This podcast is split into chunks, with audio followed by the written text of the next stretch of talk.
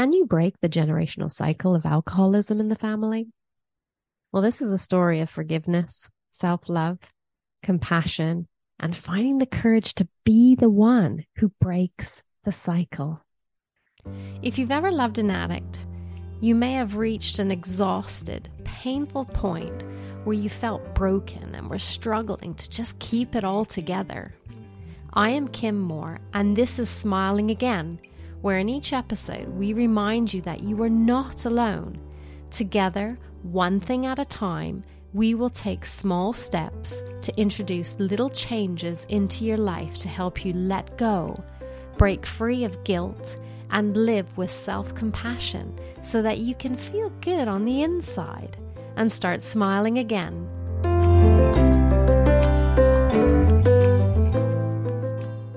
Welcome to another episode of Smiling Again. My name is Kim Moore, your host, and my guest with me today is Oliver Hoyas. Oliver is such an incredible, inspirational artist. And I discovered him through his art. His art caught my eye, which led me to sort of delve a little bit deeper to find out more about who he was. And his story just captured my heart. And that's why he's here today to speak with us. So, welcome, Oliver. Thank you so much. Thank you for having me. Really excited to be here today and uh, hopefully inspire some people.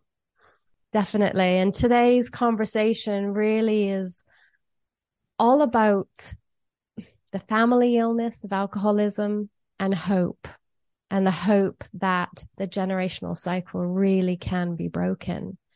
And they say that there are people who can make the choice to end the cycle, to be the one that breaks it. And Oliver, in my eyes, you are one of those people. Thank you so much. Yeah. So to help everybody understand the circumstances and, and your story um, it was your mother who was an alcoholic and your grandfather who were alcoholics correct? Exactly that's right. Yeah yeah. Um yeah it started with my grandfather and i met him only once so i just heard a lot about him. And of course from my the, my grandmother was always talking bad about him. And uh, yeah alcohol was often a topic. And uh, i know that my mom actually told me that once that she because she also never met him and she didn't feel so connected to her mother which kind of she she felt like she was not wanted. But actually my grandmother just needed to work a lot because she had no help. And so she was never there. And so my mother grew up with the sister from her mother. And uh, yeah and then one, at one point when she was pretty young i think around 16 she she wanted to try alcohol because she wanted to feel close to her father because she, she didn't know him and that's that's how it started. That's when so yeah it was around 16 when she started drinking and i think from there on it started. And uh, and was always a problem was always a topic. And even when i grew up and my brother they often talked about my mom in a bad way because she drank, drank. And i also saw her being drunk. And so it was not a nice experience. And um but yeah as you said i i wanted to break through this pattern be, because i saw how painful it can be and how it can just destroy a family so for me it was very clear i don't want to i don't want to do that i want to break break free from that and um, yeah, and then that's how it started for me. Mm. I know in the conversations that we had, it's very apparent that you loved your mom, or that you do love your mom very much, and mm-hmm. that you're also a big brother. Tell us what yeah. it's like being a big brother in in a, home where there's active alcoholism. What was what was that like for you? Um, yeah, I mean, it was nice to, you know, to have a little brother and I was always very protect protective.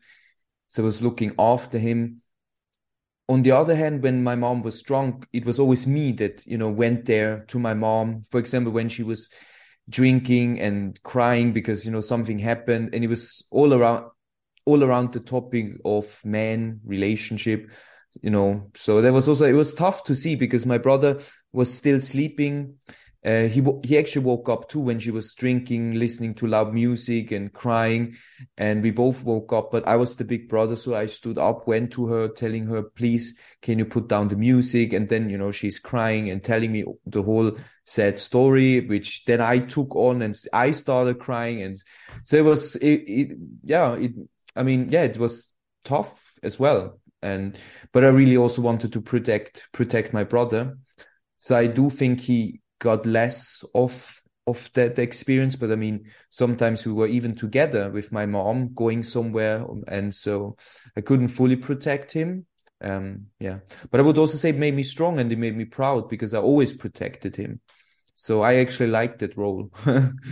Mm. and they do say that the experiences that we have shape us into who we become yeah and exactly.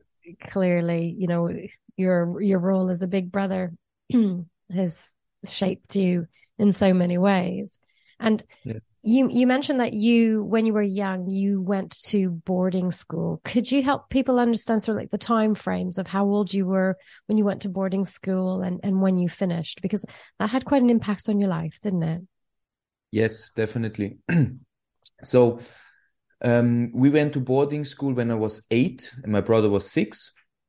And uh, we stayed there till he went a bit earlier out of the boarding school and I stayed till 17 or 16, 16, 17. Yeah. And um, yeah, there was there was that impacted me a lot because there was a you know this was a long time frame, and um, it was funny because the government authorities decided to get us there, and my mom didn't think it's a good idea. She was actually against. You know, she wanted to do her. She was very to a certain degree very aware into spirituality she she was also into uh, not using medicine like you know the normal medicine but more like uh, natural healing and and homeopathy and all these things but she she was alone right my father was working so he was never really here and so she she was very tough on herself for that for for letting us go there because she yeah, they convinced her. But uh, in the end of the day, I think it was better because she could just couldn't, she really couldn't take care of us. And she was, she had these problems. And so I think in the end of the day, it was good. I mean, it was tough when we were there as kids, especially not being able to go home again. And I can remember being, you know, very sad and crying every weekend because I needed to go back to the boarding school, even though like my home environment was not really healthy. It was still my home and my mom. So it was for a long time period really tough, but on one point I got used to it. I started making friends and I could develop my creativity, which I think I probably couldn't have done in, in a normal school in Zurich.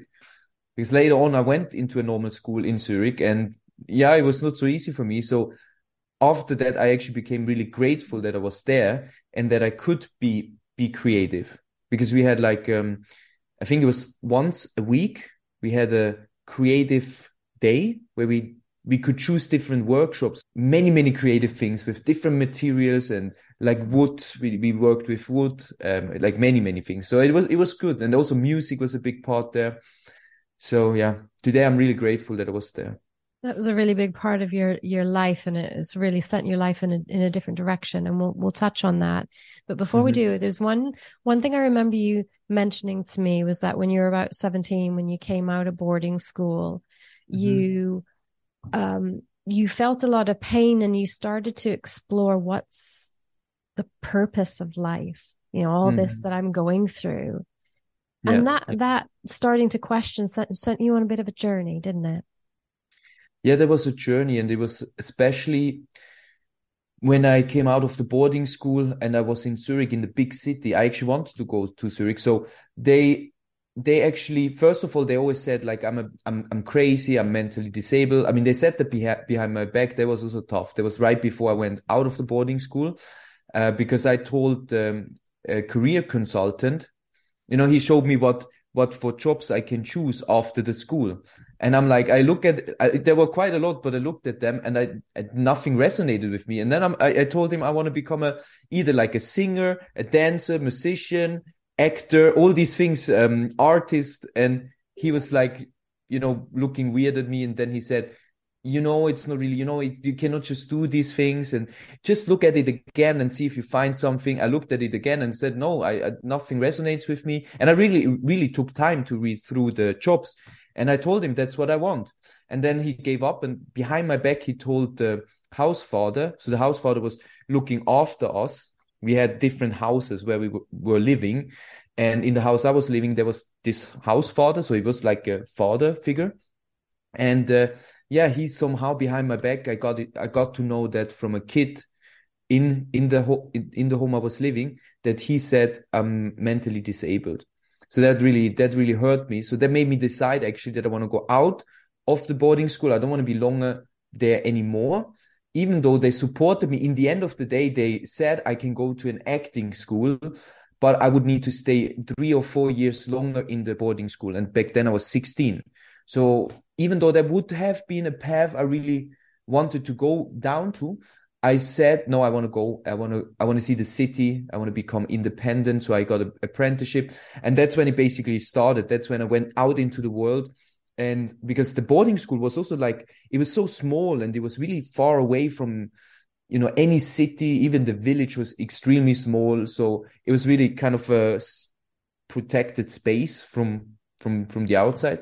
We also couldn't just go out. So yeah, then I saw the city, and that's when I saw like people are really unhappy. They're just like running, they're running around, they're stressed, they don't look happy. And I also wasn't happy, to be honest, right? I, I had no idea like what is this all about, right? So now I have an apprenticeship. Now I need to work for like three four years. And i mean i had a bit of a purpose. I was like I'm, i was really really shy. So i'm like okay that you know the apprenticeship as a salesperson. So i was working in a in a clothing store. I thought this would help me to get up get over my shyness. So i had a, a purpose why i did that but i didn't have a bigger purpose and i was just confused. And that's when i yeah, I was really asking myself many times, like, what's the purpose of all of this? And also probably because of my past, know, with my mom and everything, how I grew up, and not really, ha- not really having a family. Um, my mom actually told me that I told her once as a kid already that I wanted to die.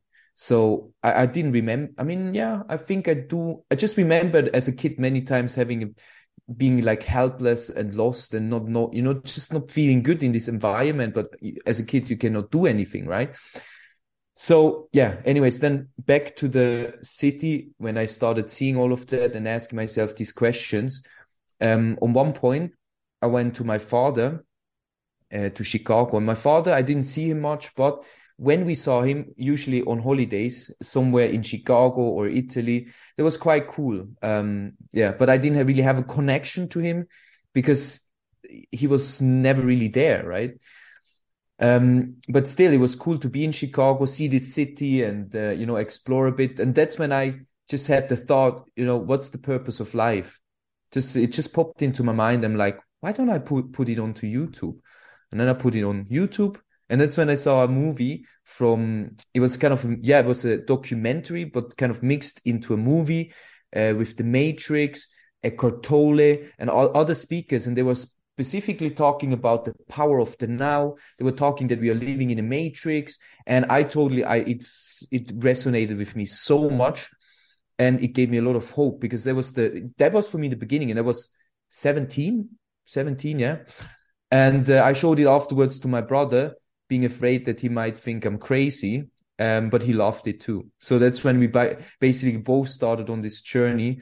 And yeah and that that yeah that's how it started but then of course it took a, a long time until i really found myself and it was also difficult because oftentimes when you wake up to these things it can be become actually pretty hard right? It's like you know you know all these things now but you don't know what to do and how to get out of it mm-hmm. and you know how to find your purpose and all of that. I love that you're 17 years old and you're discovering who Eckhart Tolle is. I yeah. found him when I was 50, Oliver. oh, wow. so I, I, and it's, it's amazing that you just started searching for answers and searching for, for a, a new way to be. And, and, and then that really did set you off on your healing journey and creativity has been a big part of that journey, hasn't it? Yes, it has. I lost it for a while, and that's also why I felt so much pain when I did the boarding uh, after the boarding school when I did the apprenticeship.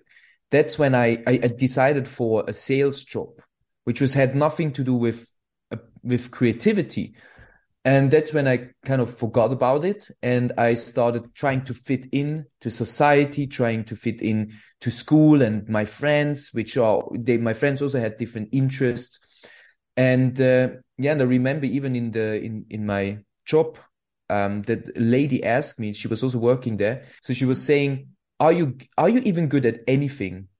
Just like this. She was like at my face and i'm like i didn't know what to say. I'm like and i believed i believed actually i'm probably not. That's what i thought of, about myself because the creativity was not really valued at least not there. And everybody said you you know you should you should this is something you can do as a hobby. You first need to make money. All these things and i actually can remember myself having all these dreams but the dreams became kind of smaller and smaller until they went into the background. And then i had suddenly this this dream or wish that i on one point make so much money that i can do these things again that i can sing dance and all these things. So it's actually quite sad if you think of because th- these were the things that i was really good at. And that was my gift and genius and um, yeah and then it also took a while to discover that again and um, yeah there were also some painful experiences experiences and moments um, I broke up the apprenticeship, for example. After two years, I realized I, don't, I don't see any purpose in here. But probably also it helped me to see, you know, having already a certain awareness that this is this is kind of a matrix. It's not. It's I don't have to do that, especially if this is not the way I want to go. And so yeah, after two years, I broke it up, and it was actually really good for me because I'm like, you know, I'm doing what I want to do. I'm not trying to form myself into what society says you should do and what because everybody said you should have an apprenticeship you should finish it. And i see okay i see the purpose of finishing things but i didn't really i really couldn't see the purpose on finishing this apprenticeship which i didn't like at all. It made me feel tired so most of the time i was tired because it, there was nothing that gave me energy. And i was even like worried about myself you know what's going on? I'm tired all the time. And yeah after two years i said it's i'm done. And that's when i already had my first coach. And he was he was actually a fitness coach and a mental coach.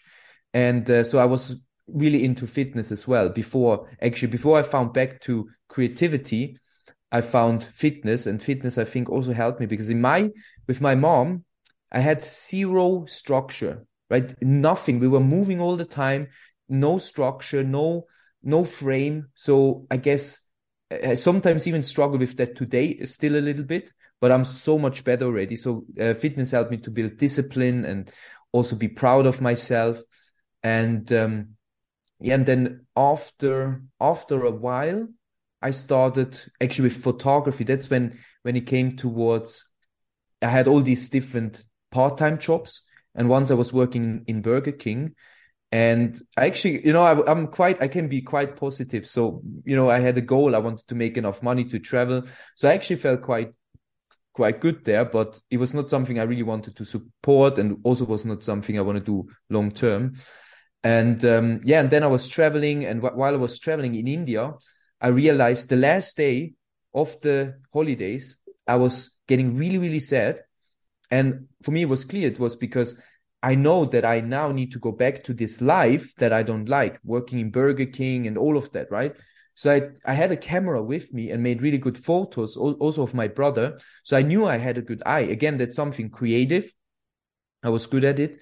And I told myself, I'm going to, you know, do something different. I'm going to learn how to become a professional photographer and I want to build my own business. And then when I came back, I was really committed. And actually, with, with a friend, we built a company. Uh, we split up on one point um, because we both were, I don't know, maybe, you know, very creative people. So yeah, it, it didn't really work. and um, that was my first experience, like also making some money with something creative. And it was much more my thing, but of course, still needed to have part time jobs. And the moment, like one one point, I said I quit the I quit the the job in Burger King and do this full time. So photography. And I moved to a different place because I thought when I'm there, I have a new beginning and I can, you know, everything w- will work well. I can, you know, make lots of money from my photography. In the end of the day, it didn't work out. and it was a really tough time because I had no money, couldn't pay my bills. I was really, really lucky. I would say always the universe supported me, was always at my back because there were like moments when I had no apartment, didn't know where to go to. And then I just randomly met someone on a shooting. He was a real estate agent, uh, made, you know, made some phone calls and then I had a, had an apartment for free. It was empty and I slept on the floor for several months, but I had an apartment. And at one point I realized I have to change um, you know, this cannot go further like this. And so basically I went back to my mom and there was also that then I was already 20, 21. But going back to my mom wasn't really proud of that, but I needed to build myself back up. I got a part-time job again. And uh, that's also when I had some experience with my mom actually sometimes being drunk again. And so that was also tough, you know, mm. having this experience as a child and then coming back to my mom and then seeing her drunk again. And yeah, it was, but somehow I learned to deal with it in a different way. And that's when I started painting. And painting was for me like, like I started painting because I, I needed to heal myself. All these, you know, negative doubts about myself and the, the beliefs about myself. I needed to heal and, and also the trauma and the experiences. And that's when I found art. And that's when I really started coming back alive and finding finding my my purpose actually was what, what i was always looking for because photography it, it, was nice but it wasn't really it and art with art it all changed that's when i really changed and everything in my life changed too yeah hmm. so you you've described this amazing period of exploration and really mm-hmm. trying to discover purpose happiness mm-hmm. and to discover you really Mm-hmm. And you're doing all of this at such a young age. Because I have children, mm-hmm. I think, and, and they're at various stages in their life. The stages that you're describing are really stages where young adults also explore alcohol and drinking. Mm-hmm. Did you explore using alcohol? I actually did, yes, but it was a very, very short period uh, because I saw how destructive it is. I mean, alcohol was for me never a thing where I'm like my mom drinking alone at home, right? Because that that was never in my mind. Uh, I mean, I did maybe sometimes a few drinks, but never that so much that I was really drunk, right? As my mom sometimes, and I was doing it more with friends, and I had my my phase where I tried some things. But I would say for many, I saw that some of my friends, I needed to distance myself from one point from all of my friends because they were using drugs, they were drinking, they were, they were even some of them were criminals. And I was, I, I just fell into this environment because of the, also because of the school I was in. So the, the, with the apprenticeship, I needed to go to the school like twice a week, I think. And that's where I met all these people and, uh, and started hanging out with them. And it was really bad um, so there was also kind of a dark period, but I, I I got out of it because I had I knew there is more, and I want more of life. I want to create a great life for myself, and uh, I want to yeah I want to find my purpose. You know all these things. They, they, I was driven for something better. What I needed to do is really on one point just to distance myself from everyone because I was already into personal growth and reading Eckhart Tolle and all these things. But you know, with them, I couldn't talk about that. So I, I, again, I tried to fit in. I tried to be like them because I wanted to be liked. I wanted to be accepted. But yeah, on one point, I just saw it there doesn't make any sense. I, I am here for something different. I'm here for you know bigger purpose. And yeah, I would say that the books I was reading, and um, also the audios I was listening, the coaches I had, they really helped me because they kept me focused on improving. And it was hard because I, I didn't come from a from a yeah f- family and an, an and environment where I had built you know a good self esteem and self confidence. And I mean, usually when you come out of a good family, then you have a certain base but i didn't have this base. I was so tough with myself. I just also knew i need to go through these things and just work on myself and improve myself and look for answers and never stop just keep going. And and then it yeah you know slowly i met other people that were into that but it took it took a while. Now now my whole everyone i know is into personal growth and I have amazing friends and you know I do what I love now I make money with my art all of these things are a reality now but back then it took me maybe like 4 years until I met, maybe one or two people that were into that too. So I was in a certain period period really alone most of the time. Maybe sometimes with my brother too, but yeah. And it's certainly so much easier moving forward when you're surrounded by people who understand and you know that you're not alone, that they understand your focus on your personal growth. That must make yeah. it easier. Um, yeah, a lot. I mean, this is so important because again, the people I was surrounded with back then, they really pulled me down. But now, in cons- like the the opposite is now the people I have around me that are all into personal growth, that are very positive. They live when I'm with them, I get excited. I'm I, they lift me up. They give me actually new ideas, new inspiration for anything in my life. So it's in, it's incredible, and also how positive they are. They are around me and giving me compliments. I mean, back then it was more common that you were talking bad about your friends, and that was kind of cool. And it's like mm. so stupid if you think of. But yeah, I'm so happy that I realized it on one point and could really cut myself off from these people. And that's when I had the period to be alone. So yeah. this this entire uh, journey that you're describing and how you've grown as a person, and in the background you have your mom, and mm-hmm. I'm just wondering about did has forgiveness played a role in your healing and getting you to where you are today? Forgiveness was very important. Um, there was also a period. I mean, yeah, yeah, it was a period as well where I was listening to to like audio books or it was more like CDs back then. I used CDs and uh, listening to meditations where I'm, I was forgiving my mom.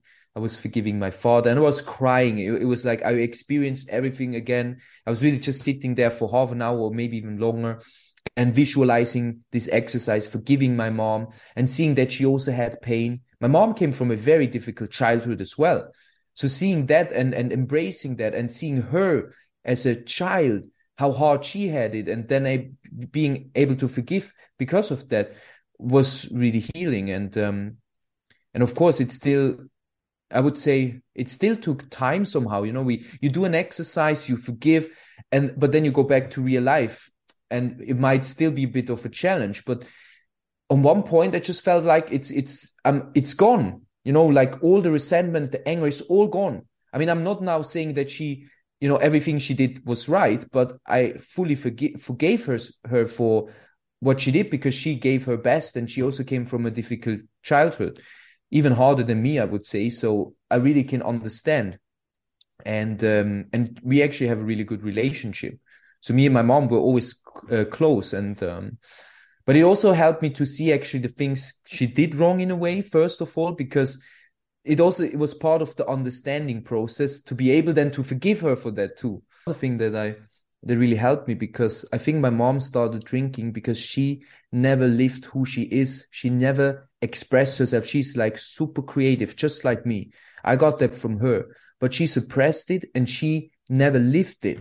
And i think that's why she went to alcohol because that's a lot of pain. If you're not living yourself if you're mm-hmm. not living what you're supposed to do on this earth you will start feel pain because there will be something nagging you telling you hey you know? But then when we cannot deal with it if we don't let ourselves self be free or break free first of all then we will feel the pain and maybe you know get to alcohol or things like this to relieve the pain there was a lot of compassion in what you just said there, Oliver. You know, yeah. being able to hold compassion for someone, in, in this case for your for your mom. Yeah. Um yeah, yeah. yeah. Sounds like it's been uh, such a big part of your healing, which I, I I believe is integral to healing. Not just compassion for others, but how about self compassion for yourself? Because you've mentioned before that you're really quite hard on yourself at mm. times. Mm. Do you oh, hold yeah. self compassion? Um, as well, yeah. But that was that was even harder for me to have that on myself. Uh, that that was that was actually when I remember back. I think that art brought me a bit out of that because that's I can remember starting to paint, and then I could. It was almost like I was I was there painting, but at the same time I was kind of observe observing the whole mm-hmm. thing, and so my thoughts were there, and my thoughts were really tough like saying like i'm not good enough this painting is I, I cannot paint i shouldn't even start all these things but somehow I could just observe them and let them be without going into the story because that's what I did normally. You know, I have these thoughts and then you're like thinking and then you go into it. And then, but with painting, I ha- started having this distance.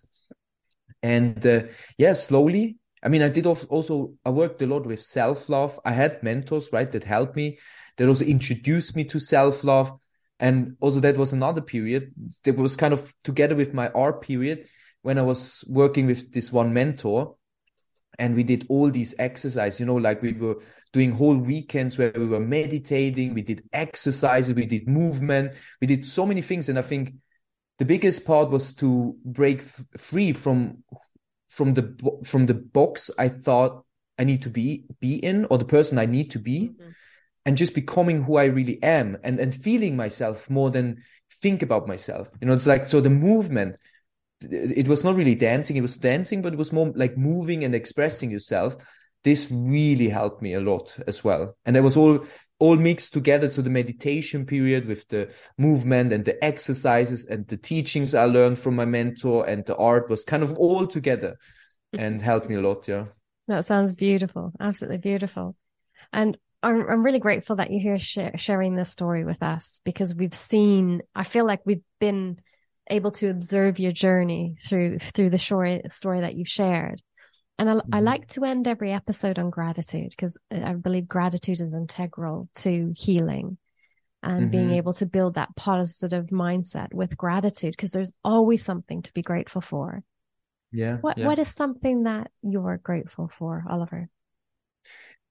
Yeah, I'm grateful that I discovered this path so early and also I mean, just to say quickly about gratitude, that's also when I was in this dark place uh, where I failed with photography.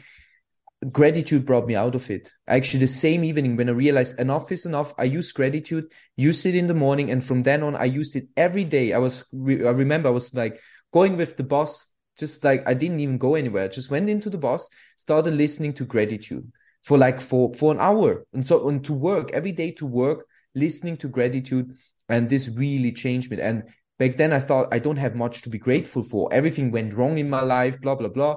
But when i started seeing the things i'm grateful for that's when everything changed. And more things that i could be grateful for came into my life. So yeah i'm very grateful that i discovered these things so early and had all this support from you know all these incredible teachers and mentors because i mean they are really giving their life to to help us and it helped me immensely I'm also grateful for my art that I discovered my my talent and genius and that I can live from it now because that's that was a dream, a dream that now came true true. So I'm very grateful for that. And I'm also grateful that I can share my journey with other people and hopefully inspire them as well. Mm-hmm. Well, thank you so much for joining us. I'm sure any anyone who's heard this story, your story and your honesty in sharing it is going to take something away from this. And mm. I think um, it's really inspiring to hear from someone who who has been the one to break the cycle in the family. Yeah. So um, thank you so much for sharing that. So that's everything for this episode for Smiling Again. So I hope that there's just one thing in there. If anyone takes it away, perhaps it's forgiveness, it's gratitude, it's it's compassion, and it's having the courage to explore and discover yourself. And if you mm. can do that, I'm sure you will be smiling again. This has been Smiling Again, hosted by me, Kim Moore. Let's walk this journey together, one thing at a time, taking small steps, little actions every day, which can help you let go and start smiling again. Don't forget, subscribe on your favorite podcast platform including Spotify, Google Podcasts, and Apple Podcasts. See you next week.